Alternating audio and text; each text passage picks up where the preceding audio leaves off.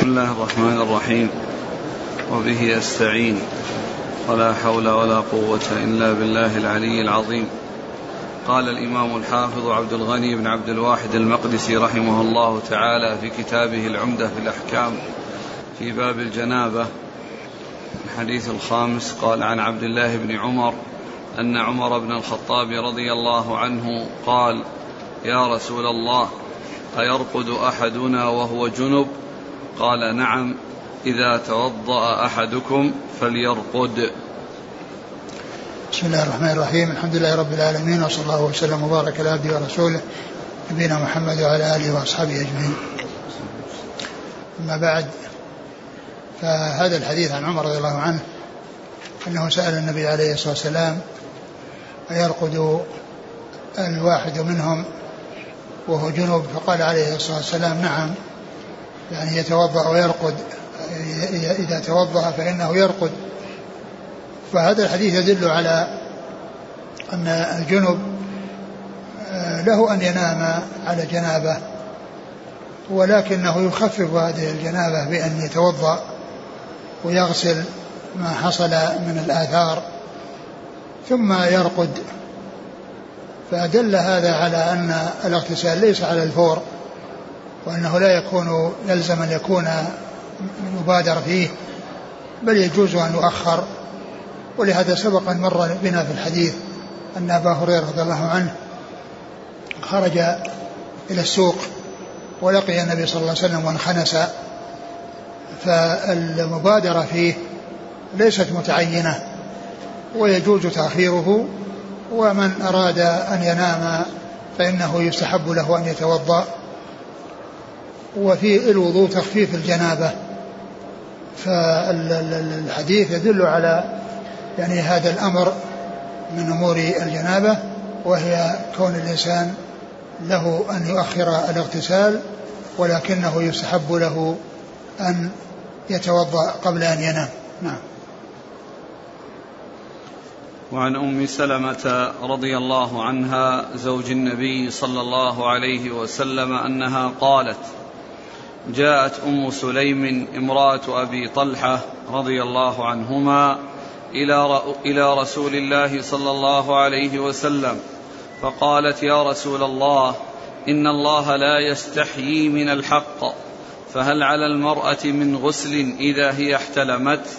فقال رسول الله صلى الله عليه وسلم نعم إذا رأت الماء.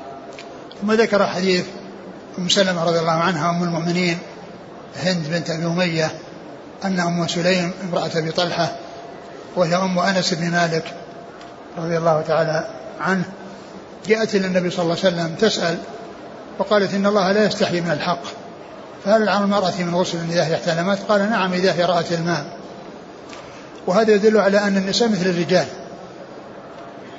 وأنهن إذا حصل منهن في المنام مثل ما يحصل للرجال فإن عليهن كما عليهم الاغتسال. ولكن بشرط أن يكون خرج ماء وأن يكون وجد ماء سواء كان من الرجل أو المرأة. فالحديث يدل على الاغتسال في حق المحتلم لكن بشرط أن يكون يجد ماء. أما إذا وجد في المنام أنه يخيل أنه فعل شيء أو هي فعلت شيء ولم يحصل ولم يوجد ماء بعد الاستيقاظ فإن لا يتعين الاغتسال ولا ليس عليه اغتسال وإنما الاغتسال مقيد بهذا الشرط الذي بينه رسول الله عليه الصلاة والسلام بقوله نعم إذا هي رأت الماء. وفيها دليل على أن النساء مثل الرجال وأن وأنها أنه يحصل منهم الماء ومنهن الماء و وأن الاغتسال إنما يكون في المنام إذا وجد هذا الشرط الذي بينه الرسول عليه الصلاة والسلام. وفي هذا يعني بيان ما كان عليه أصحاب الرسول عليه الصلاة والسلام من السؤال عن أمور دينهم ولو كان في الأمور التي يستحيا منها. وفيه التمهيد لمن سأل سؤالا يستحيا منه أن يقدم بمثل هذا الذي قدمت به آه، أم سليم وهي قولها إن الله لا يستحي من الحق. ثم بعد ذلك سألت سؤالها بعد أن مهدت آه، بهذا التمهيد. نعم. وعن عائشة رضي الله عنها أنها قالت كنت أغت كنت أغسل الجنابة من ثوب رسول الله صلى الله عليه وسلم فيخرج إلى الصلاة وإن بقع الماء في ثوبه. بعد في شيء؟ وفي لفظ لمسلم لقد كنت أفركه من ثوب رسول الله صلى الله عليه وسلم فركا فيصلي فيه.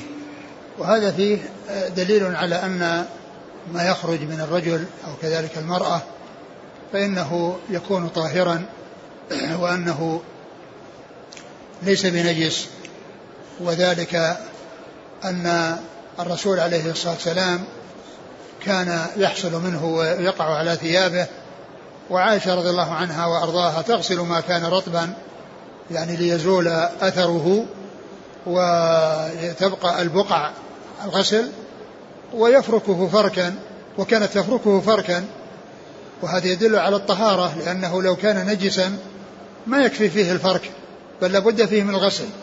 وأما الغسل لما كان رطبا فإنما هو لإزالة هذا الأثر أو هذا الشيء الذي آه، يرى يعني يتنظف منه فهو مثل المخاط. المخاط طاهر ولكنه لا يترك. يعني إذا كان على ثوب الإنسان فإنه يزيله لأن المنظر ليس بطيب فهو يزال لا أنه نجس ولكن للنظافة وللتخلص من الشيء الذي رؤيته يعني ليست طي يعني ليست مريحة لا يحصل ارتياح لرؤية مثل ذلك فهو مثل المخاط.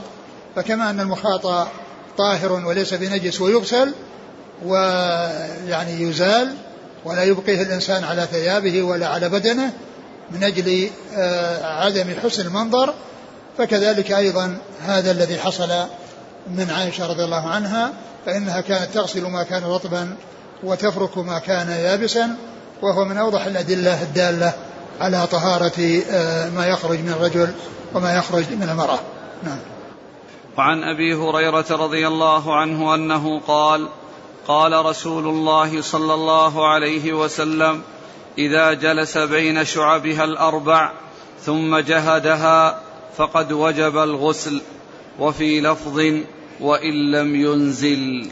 ثم ذكر هذا الحديث الذي يعني يبين آه، آه، سبب الغسل وحصول الاغتسال وأن الاغتسال كما يحصل من الخارج ومن خروج الشيء فكذلك أيضا يحصل من آه، آه، المقاربة ومن آه،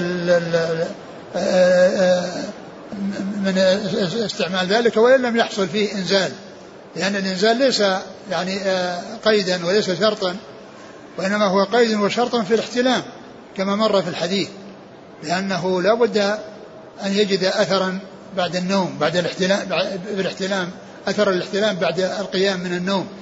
وأما بالنسبة لليقظة فإنه يكون من خروج الماء ومن وجود الماء وكذلك أيضا يكون من البدء وإن لم يحصل إنزال.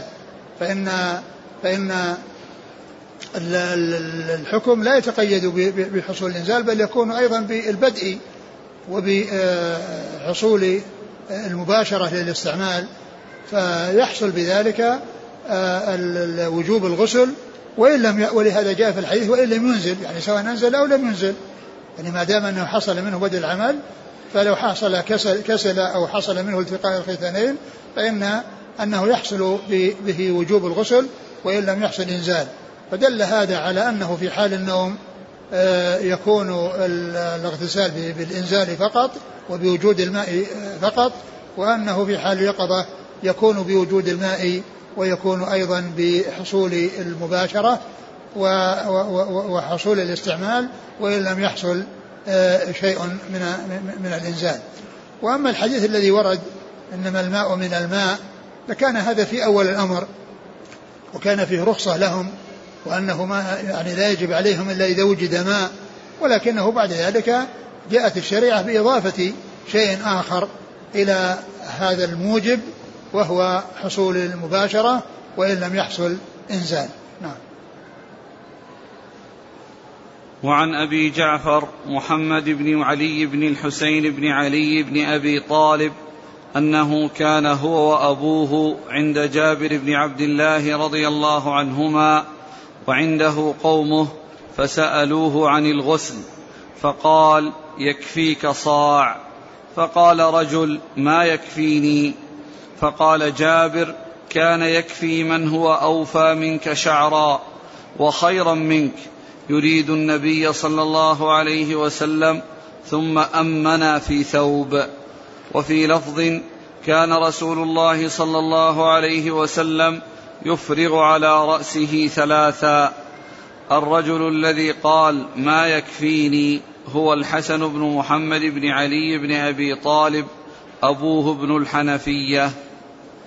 ثم ذكر هذا الحديث عن أبي هريرة عن عن جابر بن عبد الله الأنصاري رضي الله تعالى عنهما أنه كان عنده أبو جعفر محمد بن علي وأبوه علي بن حسين ومعه جماعة يعني من من قومه يعني من قوم جابر من الأنصار فذكروا الاغتسال ومقدار ما يكون به الاغتسال فأخبر أن عن النبي صلى الله عليه وسلم أنه كان يغتسل بالصاع فقال رجل ما يكفيني؟ يعني مقدار الصاع. فقال كان يكفي من هو أكثر منك شعرا ومن هو خير منك يعني رسول الله صلى الله عليه وسلم. يعني أن أن الإنسان يقتصد في الماء ولا يسرف فيه ولا يكثر من صبه واستعماله وإنما يستعمل من الماء ما تدعو الحاجة إليه. ما تدعو الحاجة إليه. ولهذا كان عليه الصلاة والسلام يغتسل بالصاع ويتوضأ بالمد. ولما بين جابر بن عبد الله رضي الله تعالى عنهما آآ آه، آآ آه، هذا الذي حصل من رسول الله صلى الله عليه وسلم وأنه كان يغتسل بالصاع عليه الصلاة والسلام كان أحد الحاضرين. وقد ذكر أنه الحسن ابن محمد بن علي بن حسين يعني أبوه محمد بن الحنفية أبوه محمد بن علي بن أبي طالب المشهور بابن الحنفية فقال ما يكفيني؟ فعند ذلك قال جابر كان يكفي من هو أكثر منك شعرا ومن هو خير منك يعني رسول الله صلى الله عليه وسلم.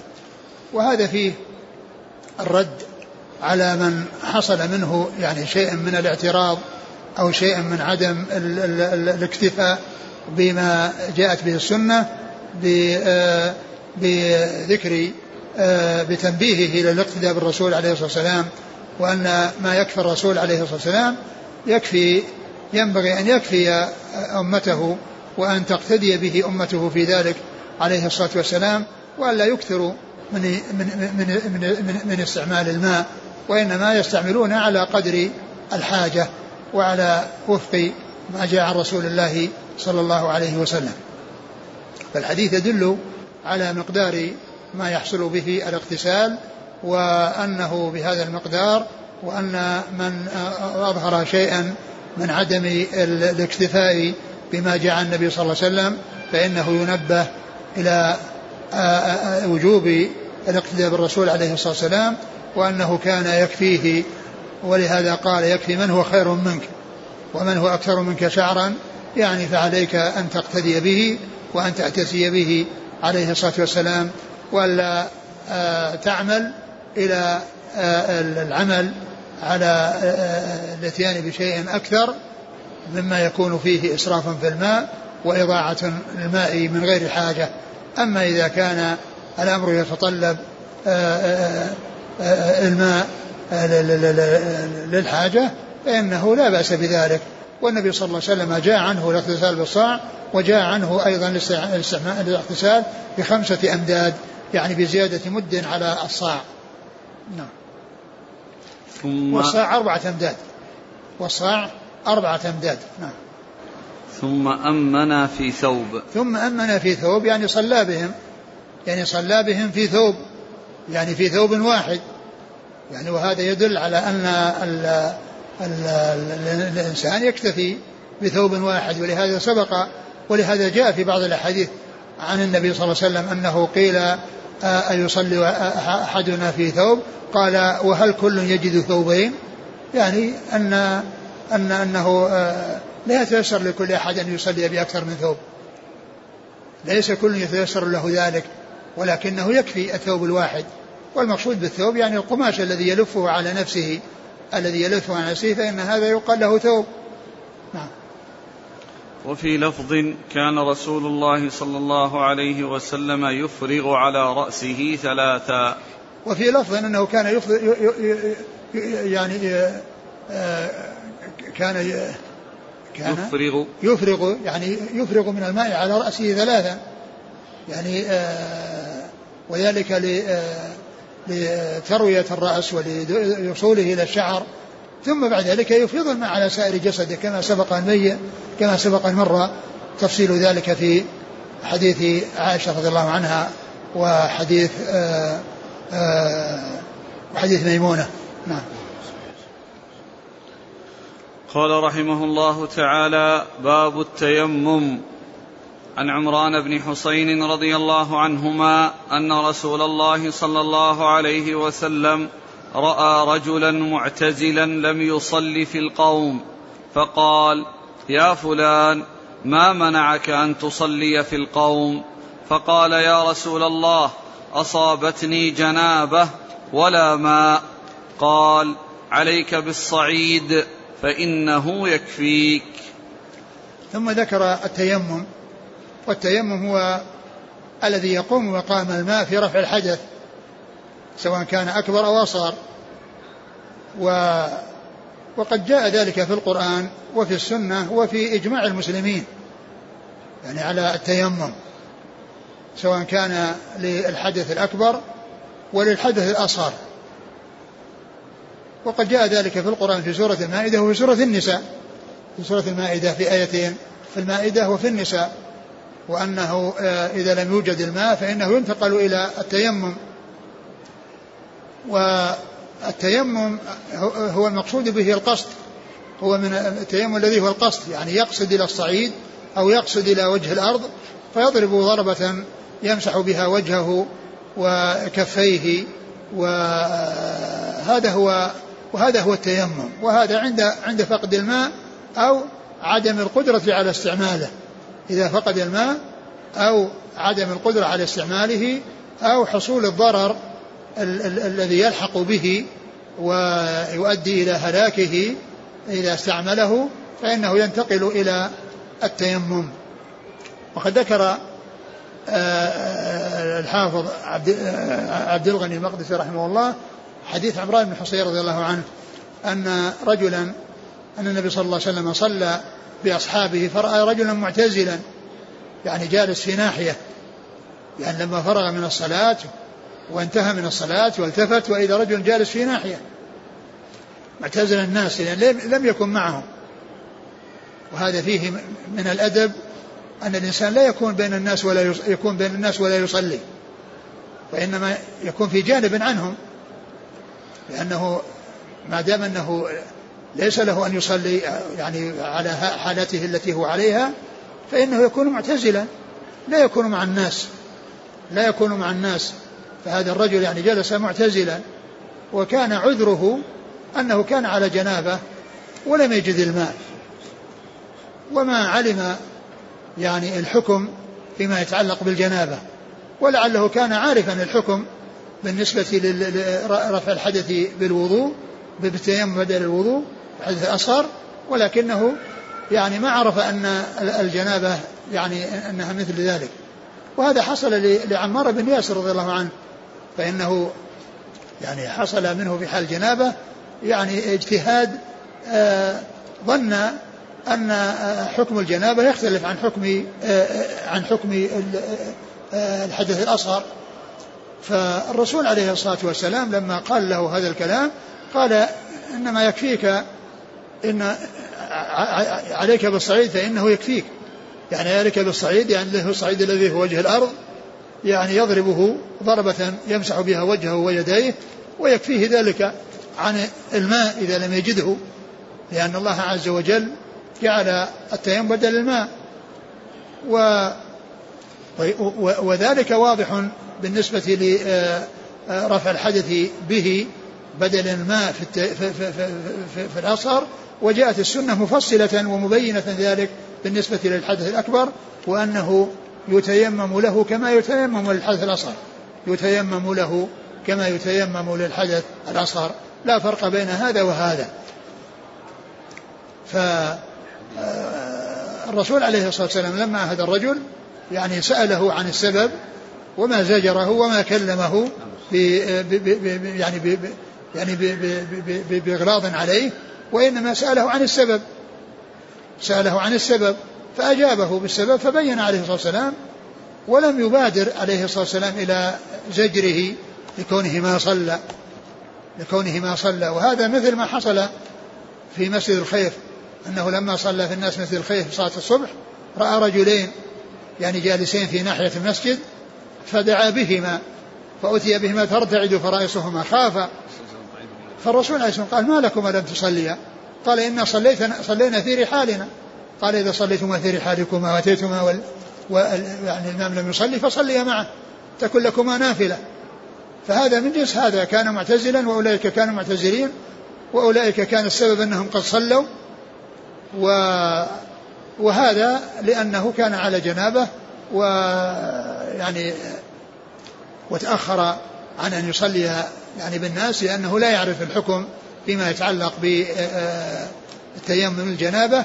فبين النبي صلى الله عليه وسلم ذلك له وأوضح أن الحكم بالنسبة لرفع الحدث الأكبر أنه مثل رفع الحدث الأصغر بالنسبة للتيمم وأن الحكم في ذلك واحد.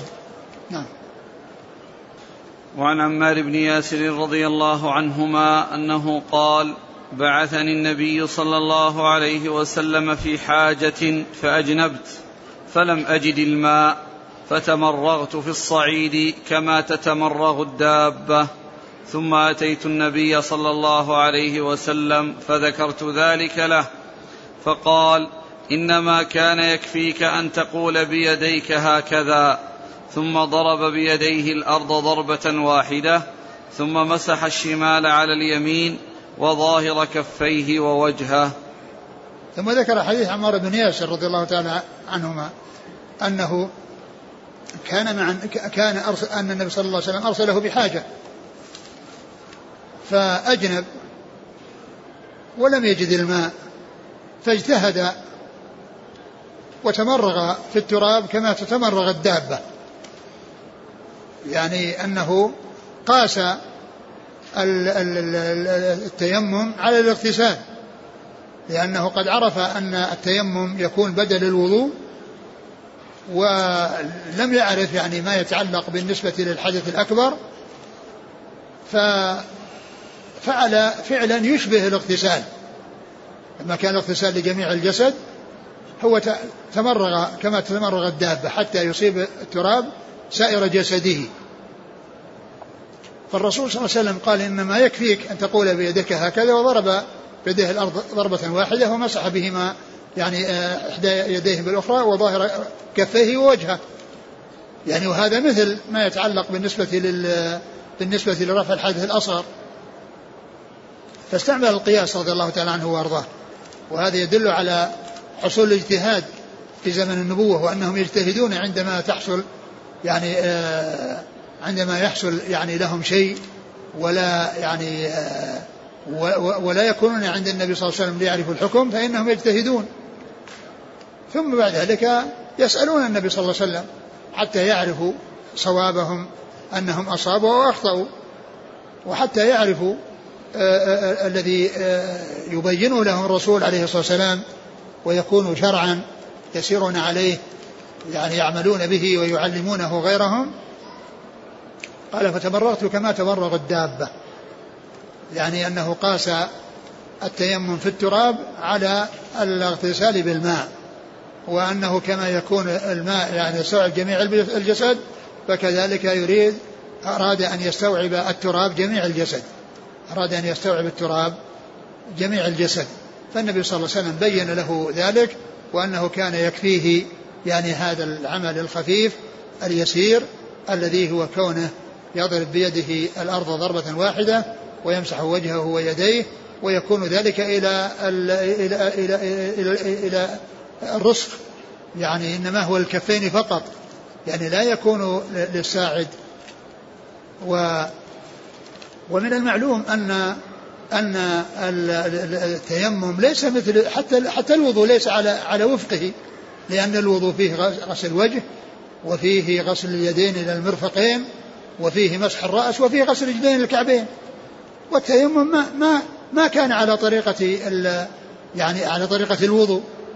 يعني بالنسبة لرفع الحدث الأصغر ما كان على طريقته وإنما كان على بعضه فيما يتعلق بالوجه فقط وفيما يتعلق باليدين إلى الكفين فقط وليس إلى المرفقين. وما جاء مما يتعلق بالمسح إلى المرفقين هذا لم يثبت. جاء فيه حديث غير صحيحة لم تثبت عن رسول الله عليه الصلاة والسلام وإنما الذي ثبت هو إلى الكفين فقط في الكفين فقط. سواء فيما يتعلق بالحدث الأكبر أو الحدث الأصغر. ففيه الاجتهاد في زمن النبي صلى الله عليه وسلم لأن لأنه إذا وجب عليهم الشيء وأرادوا أداءه فإنهم يجتهدون ثم بعد ذلك يبلغون الرسول عليه الصلاة والسلام بما حصل منهم والرسول عليه الصلاة والسلام ما أمره بأن يعيد.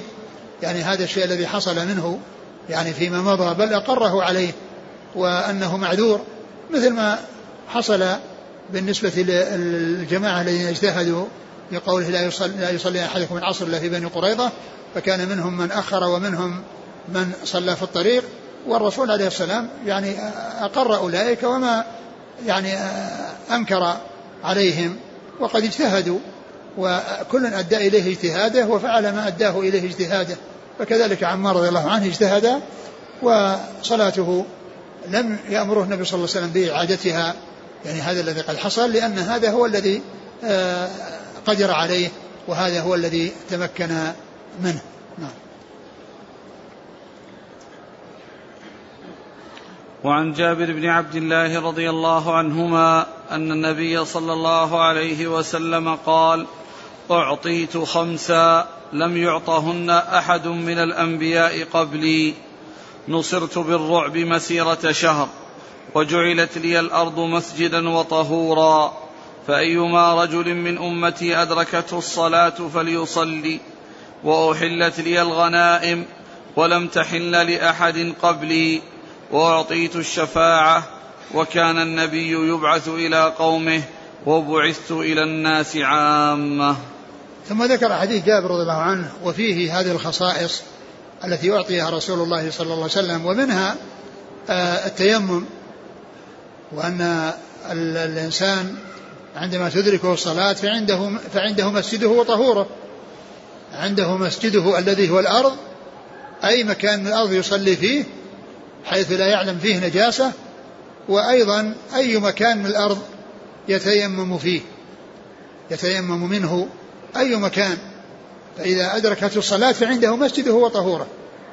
عنده عنده الذي يتطهر به وهو وهو التيمم إذا لم يجد الماء وعنده المكان الذي يصلي فيه وأنه لا تكون الصلاة خاصة في أماكن معينة وإنما في أي مكان من الأرض يكون يعني لا تعلم نجاسته. أي مكان من الأرض لا تعلم نجاسته فإنه فإنه يصلى فيه. قال عليه الصلاة والسلام أعطيت خمسا لم يعطهن أحد من الأنبياء قبلي. نصرت بالرعب مسيرة شهر نصرت بالرعب مسيرة شهر. والرعب هو الخوف والذعر الذي يكون في في قلوب أعداء رسول الله صلى الله عليه وسلم. فإن الله تعالى يقذف في قلوبهم الرعب. ولو كان بينهم وبينه مسافة شهر. ولو كان بينه وبينهم هذه المسافة. وذكر هذا المقدار لأنه هو هو هو المقدار الذي يكون أو الذي كان بينه وبين الكفار. يعني هذه المسافة يعني مثل مثل ذهابه ذهابه للروم وغزوة الروم يعني وكان يعني والمسافة بعيدة فالتحديد بالشهر جاء يعني لمقدار المسافة الموجودة التي كانت يعني بينه وبين الكفار وبين أعدائه عليه الصلاة والسلام. نصرت بالرعب يعني معناه أن الله يقذف الرعب في قلوب أعدائه. يقذف الرعب في قلوب أعدائه فيخافونه ويهابونه ومن المعلوم أن كل شيء هو بقضاء الله وقدره. والله تعالى ينصر من ينصر ويخذل من يخذل والنصر آه، من عند الله عز وجل. ومن نصره الله فهو المنصور ومن خذله الله فهو المخذول. ولهذا من خذلانه وتخذيله لأعداء رسوله عليه الصلاة والسلام أنه يقذف في قلوبهم الرعب ولو كان آه، ولو كانت المسافة بينهم هذه المدة التي هي مسيرة شهر على الجمال التي هي مسيرة شهر على الجمال. مسيرته بالرعب مسيرة شهر. و وجعلت لي الأرض. وجعلت لي الأرض مسجدا وطهورا هذا الثاني. وجعلت لي الأرض مسجدا وطهورا. والتيمم إنما هو من خصائص هذه الأمة. التيمم إنما هو من خصائص هذه الأمة. وكذلك أيضا كانت الأمم السابقة يصلون في, في البيع وفي أماكن مخصوصة وهذه الأمة جعلها الله عز وجل تصلي في كل مكان مما تحققت طهارته. فأيما رجل من أمتي أدركته الصلاة فعنده مسجده وطهوره. فعنده مسجده المكان الذي يصلي فيه. يعني أي بقعة من الأرض لا تعرف نجاستها وكذلك أيضا الماء إذا وجده. وإن لم يجده فإنه يتيمم ويقوم التيمم مقام ويقوم التيمم مقام الماء. ثم إن قوله صلى الله عليه وسلم عنده مسجده وطهوره يدل على أن المقصود بالتيمم يكون على على ظهر الأرض. في أي مكان أدركته الصلاة. في أي مكان أدركته الصلاة يصلي يتيمم من الأرض. ولا يلزم أن يكون ترابا وأن يكون التيمم إنما يكون على تراب وأن الأرض التي ليس فيها تراب لا يتيمم بها وإنما يتيمم على ظهر الأرض. والغبار الذي يكون على على الصخور أو على الأرض الجبلية التي ليس فيها تراب يعني يتصاعد يعني إلى إلى إلى يد الإنسان ويحصل به التيمم. ولهذا جاء التعميم في قوله فعنده مسجد وطهورا وفي بعض الروايات جاء وتربتها وجعلت تربتها لطهورا. تربتها لطهورا. وذكر التراب في بعض الأحاديث لا يعني قصر الحكم عليه لأن عموم قوله صلى الله عليه وسلم عنده مسجده وطهوره يدل على أن التيمم يكون في في كل مكان من الأرض. في أي جزء يدرك الصلاة فيه من الأرض فإنه يتيمم. وما جاء من ذكر التراب لا يعني قصر الحكم عليه وإنما هو يكون من من قبيل القاعدة المعروفة ذكر أفراد العام أو بعض ذكر بعض أفراد العام بحكم العام لا يقصر عمومه عليه لا يقصر الحكم عليه لأنه قال مسجده طهورة وهذا عام. وجاء في بعض الروايات ذكر تراب. ومعلوم أن التراب هذا بعض أجزاء الأرض وبعض أجزاء ذلك العموم. فكونه يذكر التراب لا يعني أن أنه يلغى العموم ويصار إلى هذا الجزء المعين من ذلك العموم وإنما هو يدخل تحت القاعدة المعروفة وهي ذكر فرد من أفراد العام بحكم العام لا يخصص العام. وإنما أكثر ما في الأمر أنه نص على بعض أفراده لكن لا يعني ذلك إلغاء العموم وقصر الحكم عليه فهو ليس من قبيل حمل المطلق على المقيد. وإنما هو من قبيل حمل آه يعني آه من قبيل اعتبار بعض الأجزاء أن ذكره مع كونه قد ذكر الحكم العام لا يكون الحكم مقصورا عليه وإنما يكون هو جزئي من جزئيات العام فلا يقصر عمومه عليه بل العموم باق على ما كان عليه وذلك الفرد من أفراد العموم نص عليه فلا يلغي العموم وإنما يعني يدل على ذكر التراب لأهميته أو لكونه الكثير يعني في, في, في, في الأرض. يعني كون الأرض الترابية يعني هي, هي, هي الكثيرة أو هو الأكثر هذا هو المقصود بذكره. لا أن المقصود أنه آه الإنسان يبحث عن تراب حتى يجده وإنما كما قال عليه والسلام فعنده مسجده وطهوره. أيما رجل من ذلك الصلاة فعنده مسجده وطهوره. آه وأحلت الغنائم؟ نعم. ثم قال وأحلت لي الغنائم ولم ولم تحل لأحد قبلي.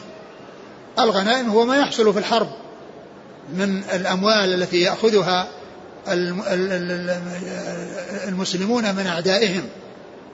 يأخذها المسلمون من أعدائهم يعني فيغنمونها ويحصلونها فإن فإنها أحلت لهذه الأمة فقط. وأما الأمم السابقة فكانوا يأخذون الغنائم ويجمعونها ثم تأتي نار من السماء فتحرقها. تأتي نار من السماء فتحرقها كما ثبتت في ذلك السنة عن رسول الله صلى الله عليه وسلم. وأما هذه الأمة فإن الله عز وجل أكرمها ويسر لها وأعطاها ما لم يعط غيرها وجعل الغنائم حلال لها تستفيد منها ولهذا قال عليه الصلاة والسلام وجعل رزقي تحت ظل رمحي وجعل الذل والصغار على والصغار على من خلف أمري. وحلت لي الغنائم ولم تحل لأحد قبلي. نعم. وأعطيت الشفاعة. وأعطيت الشفاعة. المراد بالشفاعة الشفاعة العظمى التي تميز بها واختص بها عليه الصلاة والسلام وهي الشفاعة في تخليص الناس من شدة الموقف. كما جاء في الأحاديث الصحيحة أن الناس يجتمعون يوم القيامة وتدنو منهم الشمس ويعني ويبلغ منهم العرق المبالغ منهم من يصل إلى يعني نصفه ومنهم من يصل إلى يعني صدره ومنهم يصل إلى فمه ومنهم من يلجمه وتدنو منهم الشمس وهذا على قدر أعمالهم. فيموج الناس بعضهم في بعض ويبحثون عمن يشفع لهم إلى ربهم ليخلصهم من ما هم فيه ويذهبون إلى منازلهم إما إلى الجنة وإما إلى النار فيأتون إلى آدم فيطلبون منه الشفاعة ويعتذر ويحيلهم إلى نوح ثم نوح يعتذر ويحيلهم إلى إبراهيم ثم إبراهيم يعتذر ويحيل إلى موسى ثم موسى يعتذر ويحيل إلى عيسى ثم عيسى يعتذر ويحيل إلى نبينا محمد عليه الصلاة والسلام فيقول أنا لها ثم يتقدم. ويشفع ويشفعه الله عز وجل. وهذا هو المقام المحمود الذي يحمده عليه الأولون والآخرون. يعني هذه الشفاعة يقال لها المقام المحمود لأنه يحمد عليه الأولون والآخرون من لدن آدم إلى الذين قامت عليهم الساعة. كلهم حصل لهم الاستفادة من هذه الشفاعة. وقد جاء في بعض في في بعض في الحديث يعني حديث الشفاعة تصديره بقوله أنا سيد الناس يوم القيامة. أنا سيد الناس يوم القيامة. قال عليه الصلاة والسلام ثم ذكر حديث الشفاعة الحديث حديث الشفاعة العظمى. ثم ذكر حديث الشفاعة. قال أنا سيد الناس يوم القيامة. ومعلوم أنه صلى الله, صلى الله عليه وسلم سيدهم في الدنيا والآخرة. ولكنه قال ذلك لأن هذا اليوم هو الذي يظهر سؤدده على الخلائق كلها من أولها إلى آخرها. لأنهم كلهم موجودين في صعيد واحد. ويبحثون عن من يشفع لهم وشفع لهم النبي صلى الله عليه وسلم بهذا بهذه الشفاعة التي هي المقام المحمود التي يحمده عليه الأولون والآخرون من لدن آدم إلى الذين قامت عليهم الساعة. من لدن آدم إلى الذين قامت عليهم الساعة. فيقول وأعطيت الشفاعة. وهذه قد خصه الله بها. ولهذا يعتذر عنها أولو العزم يعتذر عنها آدم وأولو العزم من الرسل. لأن أولو العزم من الرسل خمسة. وهم الذين ذكروا هذا الحديث بعد آدم يعني نوح وإبراهيم وموسى وعيسى ونبينا محمد صلى الله عليه وسلم. فيعتذر آدم أبو البشر ويعتذر أولو العزم منهم حتى تصل إلى سيد إلى سيد البشر وإلى خير البشر وإلى سيد الأنبياء والمرسلين عليه أفضل الصلاة وأتم التسليم. فيتقدم للشفاعة ويشفعه الله صلوات الله وسلامه وبركاته عليه وأعطيه الشفاعة. وكان النبي يبعث إلى قومه خاصة وبعث إلى الناس عامة. يعني هذا من خصائصه. هذا من خصائصه أن رسالته عامة وأنها لكل أحد وأنها للجن والإنس. بخلاف الأنبياء قبله فإن كل رسول يرسل إلى قومه وقد يرسل رسولان يعني إلى جماعة معينة مثل ما حصل لموسى وهارون فإنهما أرسل معا لقوم معينين وفي وقت واحد. فالأنبياء يكونون في زمن واحد وكل رسول إلى من يرسله الله إليه. وقد تجتمع الرسالة من اثنين لجماعة معينة مثل ما حصل لموسى وهارون عليهم الصلاة والسلام. أما نبينا محمد عليه الصلاة والسلام فإنه أرسل إلى الناس كافة. ولهذا قال الله عز وجل قل يقول الله النبي يقول يا أيها الناس أني رسول الله إليكم جميعا. إني رسول الله إليكم جميعا. ويقول عليه الصلاة والسلام والذي نفسي بيده لا يسمع بأحد من هذه الأمة يهودي ولا نصراني ثم لا يؤمن بالذي جئت به إلا كان إلا كان من أصحاب النار. ثم لا يؤمن بالذي جئت به إلا كان من أصحاب النار. فإذا رسالته صلى الله عليه وسلم عامة للثقلين الجن والإنس وأمة محمد صلى الله عليه وسلم أمة الدعوة كل إنسي وجني من حين بعث عليه الصلاة والسلام إلى قيام الساعة. ولا ينفع اليهود والنصارى أنهم أتباع موسى وعيسى لأن رسالة أولئك وشرائع أولئك نسخت بشريعة نبينا محمد عليه الصلاة والسلام.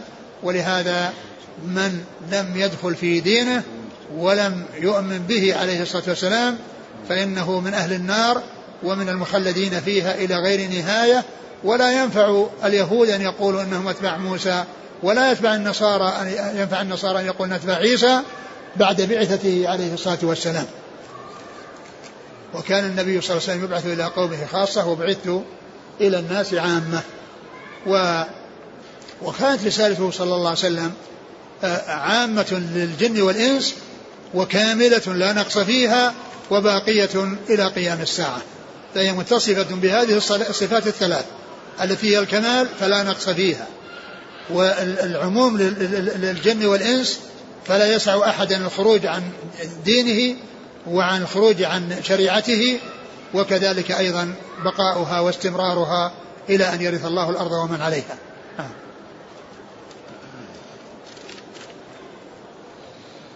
قال رحمه الله تعالى باب الحيض. عن عائشة رضي الله عنها أن فاطمة بنت أبي حبيش رضي الله عنها سألت النبي صلى الله عليه وسلم فقالت إني أستحاض فلا أطهر أفأدع الصلاة؟ فقال لا إن ذلك عرق ولكن دع الصلاة قدر الأيام التي كنت تحيضين فيها ثم اغتسلي وصلي.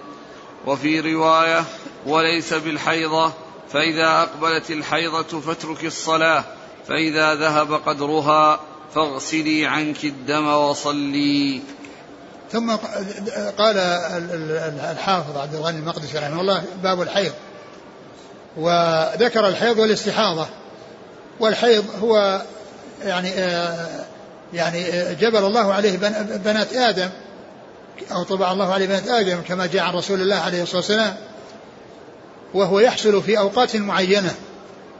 يحصل لهن في أوقات معينة. وقد شرع لهن ترك الصلاة يعني ترك الصيام والصلاة ولكنهن يقضين الصيام ولا يقضين الصلاة. ولكنهن يقضين الصيام ولا يقضين الصلاة كما جاءت بذلك السنة عن رسول الله عليه الصلاة والسلام. ف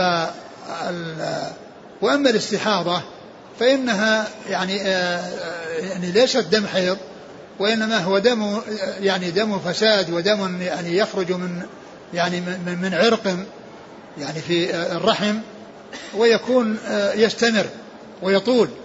يعني ليس مثل الحيض الذي له أيام معلومة يعني له بداية ولها نهاية. تجلس المرأة مدة حيضها ثم إذا خرج الحيض أو انتهى الحيض اغتسلت وصلت وصامت فإنها تدع الصيام وتدع الصلاة ولكنها تقضي الصوم ولا تقضي الصلاة كما جاءت بذلك جاء بذلك الحديث عن رسول الله عليه الصلاة والسلام. فذكر هذا الحديث عن عن فاطمة بنت أبي حبيش وكانت مستحاضة.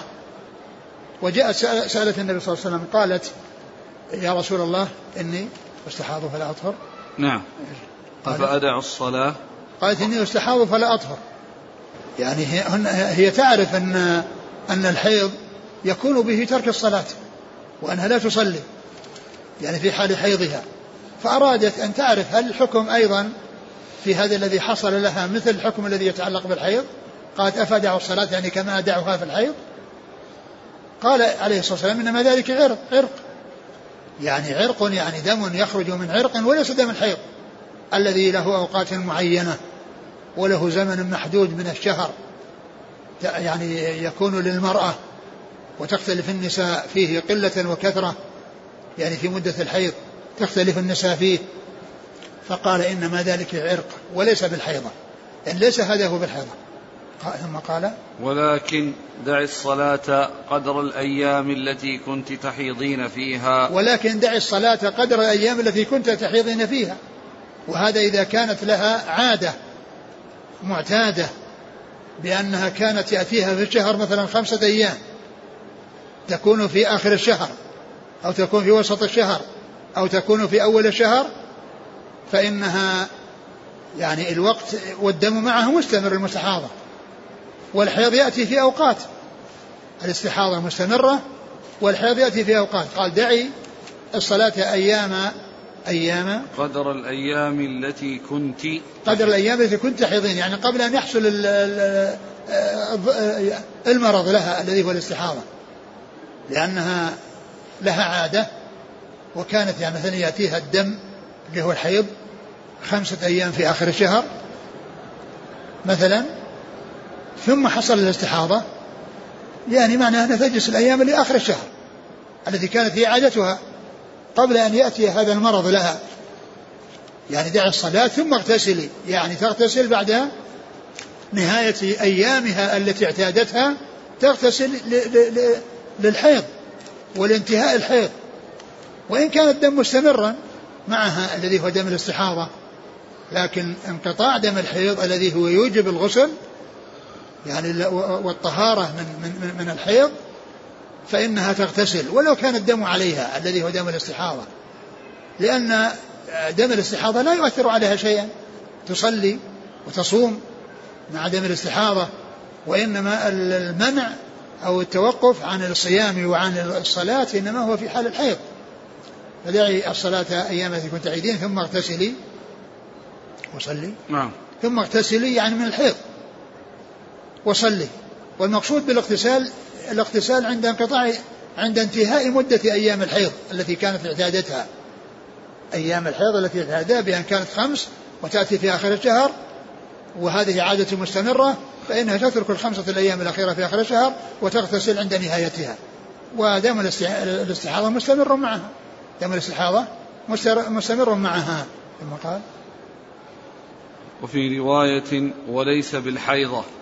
فإذا أقبلت الحيضة فاترك الصلاة فإذا ذهب قدرها فاغسلي عنك الدم وصلي. اغسلي عنك الدم الذي هو دم دم الحيض. وأما الدم الذي هو دم الاستحاضة فهو مستمر مستمر معها. تغتسلي عنك الدم الذي هو دم الحيض تغتسل من أجله وتصوم وتصلي وتصوم وصلي. ولو كان السيلان موجودا الذي هو سيلان الاستحاضة فإن فإن حكمها حكم الطاهرات. يعني لها أن تصلي وعليها أن تصلي وعليها أن تصوم ويجامعها زوجها كل ما يكون للطاهرات يكون لها. كل ما يكون للطاهرات يكون لها إلا أنها تتوضأ عند دخول الوقت. تتوضأ عند دخول الوقت. عندما تريد الصلاة فإنها تتوضأ. مثل الذي عنده حدث دائم مثل الذي عنده يعني سلس بول مستمر فإنه يتوضأ عند عند عند إرادة الصلاة.